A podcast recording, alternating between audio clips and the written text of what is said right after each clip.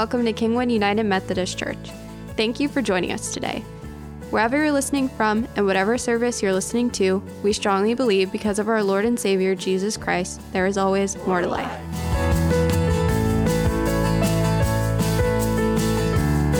Well, good morning, everyone. I am Pastor Jeremy Bass. For those of y'all who have not met me before, I am the primary preacher of the Vine Service and the pastor of Grow Ministries here at KUMC. It is UM Army Sunday, as Clint said, and we are going to do a send off prayer at the end of the service. I love UM Army. I went to the June camp. The Lord called me to ministry at a UM Army, and I just really have a heart for how special it is. So I know for all of y'all going this week, it's going to be a really awesome time that Clint's going to be leading and teaching y'all. Unfortunately, I cannot go this week because it is Erica and mine uh, four year wedding anniversary. I know. We made it. We did so good. Uh, I feel like now my marriage advice is finally starting to carry some weight after four years. We are uh, right in the middle of our Ecclesiastes series that we have been called an open handed life. And we're looking at this book of Ecclesiastes that's often difficult to understand and difficult to interpret. And how can we take the wisdom literature of this text and apply it to our lives? As I mentioned a couple weeks ago, it's important to understand that within the book of Ecclesiastes, there's two different voices. There's the voice of the teacher that gets kind of the big middle section, and he's the one that says, meaningless, meaningless, everything is meaningless. And then on the bookends, we have what we would call the author, the person who sets up the critic. And the author is the one who gets the final say in the beginning and gets the final say at the end, and how the critic or the author is the one who critiques the teacher. And how the teacher has some truth in him, but the author wants us to correct and find how we can take what the teacher says and apply it to our lives, and where is the critic missing. And the goal of Ecclesiastes, as I talked about, is to poke and prod at our lives, to poke and to prod at us, to get us to think deeper about our faith. That's the whole point of wisdom literature, is to get us to think deeper about the reality of our faith. And so we're going to let it do that to us today. Wisdom literature, for a bit of instances, uh, the book of Proverbs is kind of like your classic inspirational Instagram account. They'll give these like really like life sayings like do this and everything will work out fine. That's sort of what Proverbs is like. Proverbs gives you like these quick one-liners that have like beautiful text behind them and it's like, "Ah, good. I can live my life this way and everything will be fine." Ecclesiastes is kind of like uh, the jaded YouTuber who likes to go and pop the balloon of the peppy Instagram person and just say, No, let me tell you how life really is that life is meaningless and just very downtrodden, very dour, very down about the reality of life. The Ecclesiastes says life is a lot more complicated than you think, that there's a lot more gray in the world than what you think it is. So today we're looking at Ecclesiastes chapter 11, verses 1 through 6. It says this this is the teacher talking. Ship your grain across the sea, and after many days you may receive a return. Invest in seven ventures, yes, in eight. You do not know what disaster may come upon the land. If clouds are full of water, they pour rain on the earth. Whether a tree falls to the south or to the north, in the place where it falls, there it will lie. Whoever watches the wind will not plant Whoever looks at the clouds will not reap. And you do not know the path of the wind or how the body is formed in the mother's womb. So you cannot understand the work of God, the maker of all things. Sow your seed in the evening, in the morning, and at evening let your hands not be idle. For you do not know which will succeed, whether this or that, or whether both will do equally well. And the teacher is looking at life and in this passage, what he wants us to get out of this is that life is uncertain. That life is uncertain and the future is uncertain. That life is full of randomness and chance. And that's really the problem that the critic is hearing at, that the, the future is filled with uncertainty. Looking again at verse 1, it says this Ship your grain across the sea After many days, you may receive a return in your investment. In other words, send this grain across the sea to see if you'll get money back from it. But you know what might happen? The ship might sink. You may not get as much money from the grain as you think it will, that there's no guarantee that you'll get money back. It's a maybe. It might possibly come back. You know, do you invest in the stock market with the guarantee that you will get a return? Is that how the stock market works? Do you invest in cryptocurrencies like Bitcoin or Dogecoin and think this will 100% get a return? I remember with this Dogecoin craze, there was a bunch of people that just poured their life savings into this meme cryptocurrency.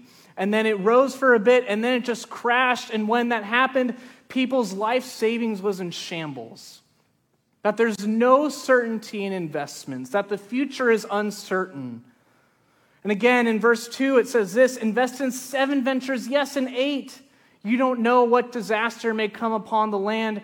The reason that you're supposed to diversify is not because you can get a lot from a different places, but what if six of them fail? You'll have two that will succeed.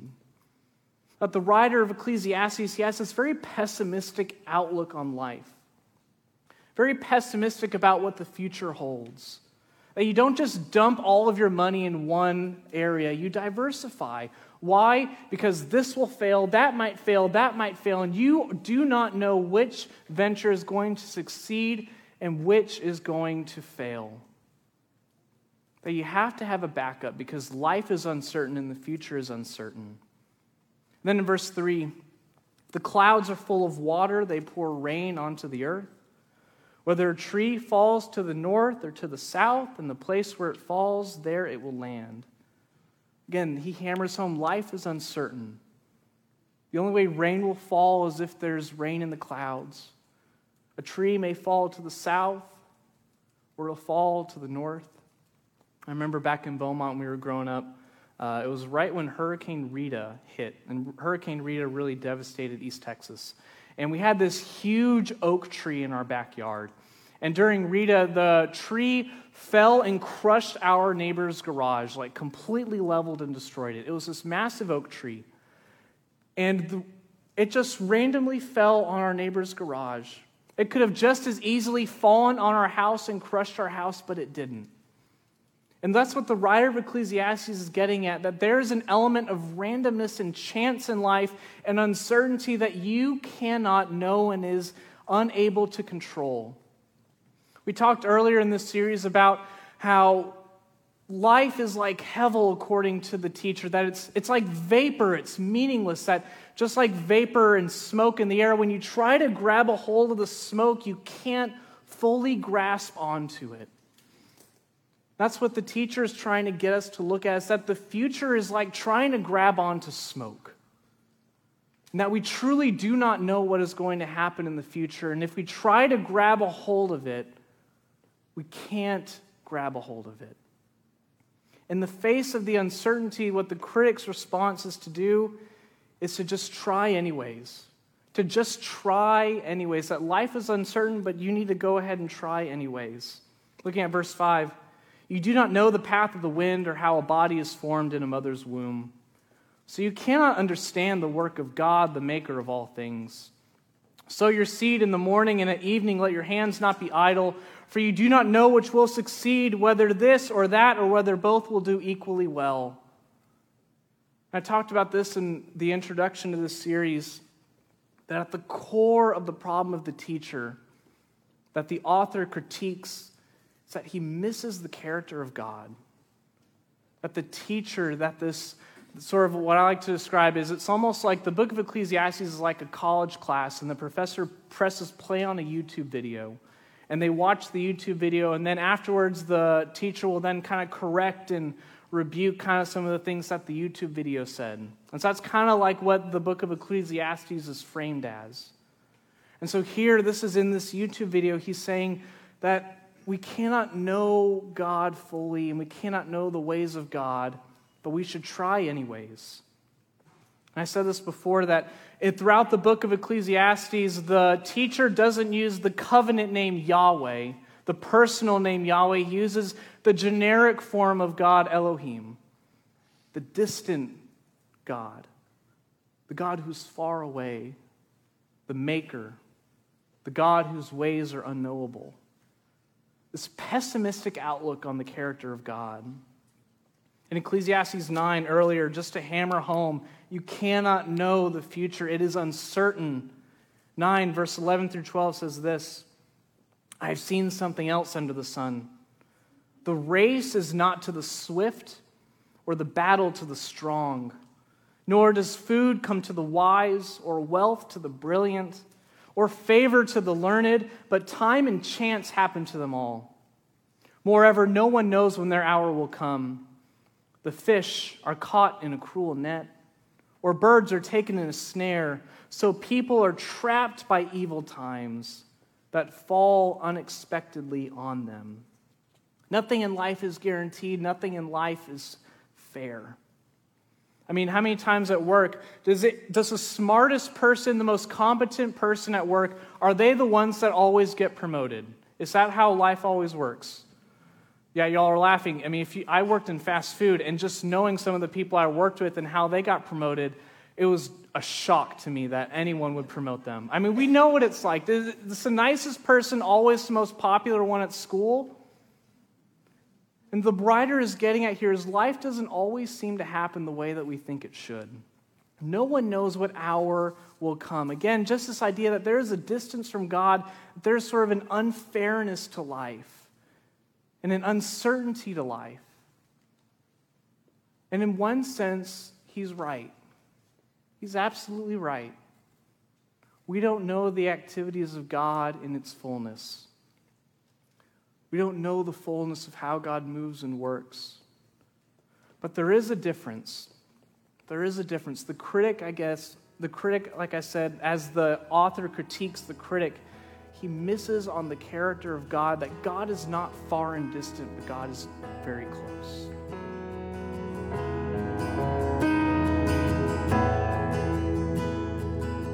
Thanks again for joining us for today's message. We will return to the sermon in a moment, but first, we would like to ask for you to rate, share, and subscribe to our podcast. We believe God is doing some amazing things here at KUMC, and your feedback helps our church to reach new listeners that we wouldn't otherwise be able to reach. Now, let's get back to the work.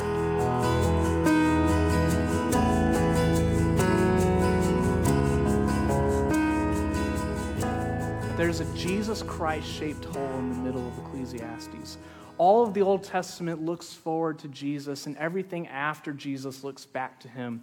Jesus is the central figure of our faith. And Ecclesiastes is looking at life, and there's a Jesus shaped hole because the problem of death and the uncertainty of the future means that this life is like vapor, it's meaningless. In the midst of not knowing what God does, in the middle of life's uncertainties, we can trust the character of God. That we can trust and rely on the character of God. One of my favorite Spurgeon quotes is going to be up on the screen. He says, When you cannot trace God's hand, you can trust his heart. That when we can't see how God is moving and working, what we can fall back on, what we can rely on, is God's character. My in laws were in town this past week, and Erica wanted me to clean the house to be perfectly spotless. And she gave me this list, uh, a Jeremy clean this house list. And it was very long. It was too long, one could argue. And we were texting back and forth, and she was saying, she was checking up on me. I told her, Erica, all right, I'll clean the list, I'll do it. You, I'm going to do this. And halfway through the day, she checked up on me. Uh, Jeremy, have you uh, cleaned yet? It doesn't seem like you're doing enough cleaning yet. And I said, Erica, you need to trust me. You just need to trust me that I'm going to clean the house. And she said, Nope, that's the wrong response. Uh, I do not trust you because there have been multiple times that you said you would clean the house, and then guess what happened? The house did not get cleaned. Um, and I, in my humility, will admit that there have been a few times that I said I would clean the house and, and then I didn't. Just a few, just every now and then. But I kept saying, Erica, you need to trust me that I told you I'm going to clean the house, therefore you need to trust me that I'm going to do it. And Erica told me, No, I don't trust you. And how many times do we do that to the Lord? That we think God is like I am with cleaning. That we think God is going to say he's going to do something, but we really deep down don't believe he's going to do it we believe he's going to let us down. But what Scripture teaches us is that the character of God is one that does not lie. I would sometimes lie about cleaning the house because I didn't really want to clean the house. But Scripture tells us that God does not lie. That because the character of God is unchanging, and God is not a liar, that we can put our full trust in Him, unlike Erica putting her trust in me. So often, so often, we love to grab a hold of the uncertainty of the future and the smoke that it is, rather than trusting and holding on to the character of God. So often we love to hold on to future's uncertainty rather than holding on to God. We hold on to our work, our finances, our wealth, we hold tight to the economy or our politics, and all of this is uncertain. And so we need to have an open handed life and stop grabbing a hold of the vapor of life and hold tightly to Jesus. Hold tightly to the reality of who Jesus is and his promises for us. You know, the, one of the things that I'm really struggling with right now is the, the future of the church post COVID. What is the church going to look like? We had a lot of people leave. There's a lot of people that have not come to church, and we're really worried what is the church going to look like in the future? How are we going to respond? How are we going to do things again? And it's so easy for me to grab a hold of these what if scenarios, to grab a hold of this is uncertain, so I'm going to try to see if I can control it, or I'm going to try to grab onto the fear and what Jesus tells me over and over and over again is you cannot grab a hold of the certainty of the future. You cannot grab a hold of these fears because you don't know what's going to happen, but what you can grab a hold of is grabbing a hold of me. You can trust me. You can trust me in the middle of all this uncertainty, that we can trust Jesus with our future. That no matter what happens, we can trust Jesus with our future. There's a Christ shaped hole in the middle of Ecclesiastes that says, yes, the future is uncertain, but we can be certain in a God who overcomes an uncertain future. The New Testament grabs a hold of this idea of the future being uncertain, but it takes it and it twists it just a bit. It says, yes, the future is uncertain, but we know what our destination is and we know how our story ends. In John 16 33, Jesus says this to his disciples on his sort of uh, final day on earth I've told you these things so that in me you may have peace. In this world you will have trouble. In this world you will have trouble. But take heart, I have overcome the world. In this world you will have trouble. In this world, life is uncertain. In this world, bad things will happen. But you can take heart that no matter what happens in this world, that I have overcome it. That I am a victorious God. That in the middle of the uncertainty of life, we can grab a hold of this hope. In the book of Revelation, we often miss what the overall point of the book is. We often try to use it like a decoder book to figure out what is the mark of the beast, what does this mean, what does that mean, and we miss what the overarching story of Revelation is, which is that Jesus Christ is victorious. That our story is one of victory and not defeat. That that is the overarching point of the book of Revelation. And that is a future that we can grab a hold of. That in a church that was in the middle of Roman persecution, John writes this book and says, everything will be okay. That Jesus Christ will one day overcome the devil. That Jesus Christ will put the enemy a footstool at his feet, and that we will reign in victory forever. That is our future. That in the middle of the uncertainty persecuted church, you can have hope in the certainty of Jesus Christ. You can have hope in the certainty of Jesus. And the critic, the critic of Ecclesiastes, he misses this. That yes, we don't know all of what God does, but God is not unknowable. He reveals himself to us in his desires for us. That death is our ultimate healing, that it leads to a resurrection life, a life of fullness, a life of abundance, that we can scarcely imagine how wonderful it is. That is our certain future, no matter the uncertainty of life that we are living in. Then, in the middle of our uncertainty, we can also know that God is with us. That God is with us. Because the critic is right. Under the sun, our future is uncertain, our future is unknowable. I don't know what's going to happen, and you don't either. Uh, by show of hands, how many of you thought that there would be a global pandemic that would uh, seemingly shut down basically everything for a full year and a half? Did anyone uh, out there know that that's what was going to happen? Because if you did, I would love to know what you think the next lottery numbers are going to be. None of us knew that's what was going to happen. And so life is uncertain because we don't know what's going to come next. None of us knew that would be the reality, but God knows, and we can trust a God who knows what the future holds and trust that He is going to walk us hand in hand in the middle of all that. I remember back in uh, Kentucky, it was about six months before I graduated, back in January. So this was like three, four months before COVID kind of shut everything down. And I was really trying to start a healing ministry at that church. And the Lord just kept like putting up roadblocks for it. Just like no one really wanted to do it. It was kind of a meh, we'll do it maybe. And I just remember thinking, like, Lord, what is this? Why, why are you putting up so many roadblocks to this? Why aren't you helping me in all this? The Lord just told me, like, you're just going to have to trust me. You're just going to have to trust me that I know what I'm doing.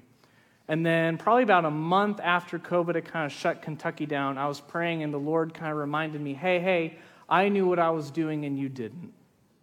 That I knew what the future held and that I am with you even in the middle of all that. The lie of the world that we often believe and is taught to us over and over again is that everything happens for a reason. But God doesn't cause bad things to happen. That's a lie straight from the devil. It's a lie of a fallen world that bad things happen, yes. The future is uncertain, yes, but we don't serve a God who causes them. Romans 8:28 says this, and we know that in all things God works for the good of those who love him, who have been called according to his purpose. That God is constantly at work redeeming the bad, redeeming the uncertainty, redeeming all the bad things that happened that when we look back, we can almost say, oh, that's what the purpose of it was. But that's not how it is. It's rather God takes even terrible situations like death and he brings resurrection out of that. That that is the God that we serve in the middle of all of life's uncertainties. I'm going to end with this in Hebrews chapter 6, verses 18 through 19. This is what Scripture says about Jesus. God did this so that by two unchangeable things in which it is impossible for God to lie, we who have fled to take hold of the hope set before us may be greatly encouraged. We have this hope as an anchor for our soul, firm and secure, and it enters the inner sanctuary behind the curtain. That Christ and the hope that he gives us is an anchor for your soul. And that is what we can hold firmly onto in this life. As I was going through a lot of my anxiety stuff and really the Lord bringing a lot of healing into my life, there was this one point the Lord told me uh, Jeremy, you're just going to have to trust me with this. Like, you're just going to have to give this over to me and trust that I'm going to do something with it. And I remember I was praying and I said, God, I'm just going to be honest. I don't trust you in this. I don't trust that if I give this over to you that you're truly going to do something with it. I don't trust that you're going to heal me with it. And so I want to hold on to it myself. I want to grab a hold onto this because at least when I'm holding on to it, I feel like I am in control. And Jesus said, No, you have to give me control. And I'll never forget what the Lord said. He said, Jeremy, how can I ever teach you to trust me if you never give me anything to trust me with? If you never give me anything to show you that I won't let you down, how can you ever trust me? And so, in the middle of an uncertain future, friends, in the middle of an uncertain life, are we going to live an open handed life and not try to grab a hold of the smoke and the vapor of the future? Or are we going to give it to Jesus and give it to Him and grab hold to the hope that He puts in our hands? So, band and communion stewards, if y'all want to come up. Friends, what is your anchor? Is your anchor Jesus? Or is your anchor the smoke and the uncertainty of the future? Is it Christ and his certainty, or are you grabbing a hold of the uncertainties of the future, the vapor, the smoke, all that is in this life? And friends, when Jesus was on this earth, he gave us something that we can firmly hold on to. After the supper was over, he took the bread and he broke it. He gave it to his friends and he said, Take and eat. This is my body, which is broken for you. Whenever you eat this, do this in remembrance of me. And then after the supper was over, he took the cup and he gave it to his disciples and he said, Drink. This is my blood of the new covenant, poured out for you and for many for the forgiveness of sins. And so, Lord, pour out your Holy Spirit on us gathered here and on these gifts of bread and juice. Make them be for us the body and blood of Christ, that we may be for the world the body of Christ redeemed by your blood. Pour out your Holy Spirit, Lord come and do a new thing here among us today so we can grab a hold of your certainty and your hope for our future.